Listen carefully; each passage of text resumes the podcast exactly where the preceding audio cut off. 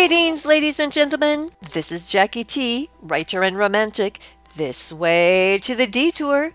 Come along as I share an announcement episode for A Romantic in Kansas. This program is recorded in Kansas and supported by fabulous businesses based here in the Sunflower State. Today's topic coming soon. Kansas is romantic the website that is. Oh, yes, tis time to declare via a URL Kansas is romantic. Now, this came about via three reasons. One, I am a romantic a classic romantic, that is. I love being a woman and appreciate men. I relish in life and understand that romance is at our fingertips.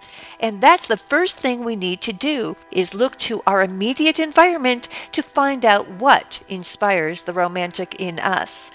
Two, I believe everyone is a romantic. The fact is, most of us are romantics at heart, and we have an innate need to exercise that part of ourselves. Yet modern day distractions draw us away or downright discourage us from honoring that part of our nature.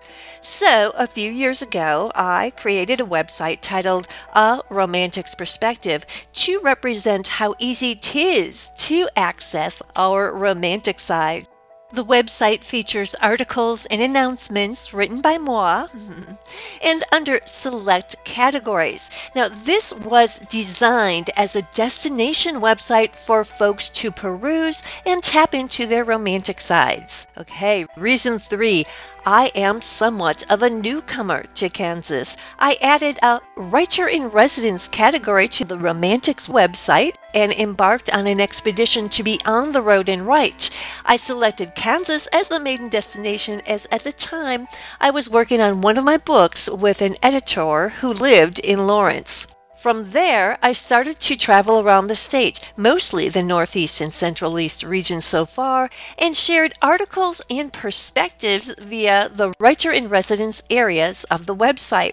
I met folks everywhere I went and imbibed in the local culture. I learned happenings in history and fun facts behind places I visited and behind all of Kansas. The writer in residence expedition brought me to Kansas and spawned my exploring Kansas, and I gotta say, I am amazed at the history and happenings here. There is more to share and more to explore, so much that it demands its own website. So, we are working behind the scenes on the new website Kansas is Romantic. The website is slated to be unveiled at the end of January 2019. It is designed to be a destination website for folks to peruse and tap into their romantic sides, and everything is specific to Kansas. When the website is unveiled, some of the things you may look forward to include a city and community spotlights menu, select announcements about unique to Kansas venues and the stories behind them, and links to the latest A Romantic in Kansas radio podcast episodes. One of our city spotlight sponsors is Visit Liberal. Liberal has it all. You will see more information when the Kansas is Romantic website is unveiled. Meanwhile, you may check them out at visitliberal.com. Also, present on the website, you will see representation by our small business sponsors. Oh, yes, small businesses are romantic. They are locally owned and add a personal touch that no big box store nor national chain may compare. They offer a local flavor found nowhere else. Now, here are some of the small businesses that you will see on the new website, all based in Kansas.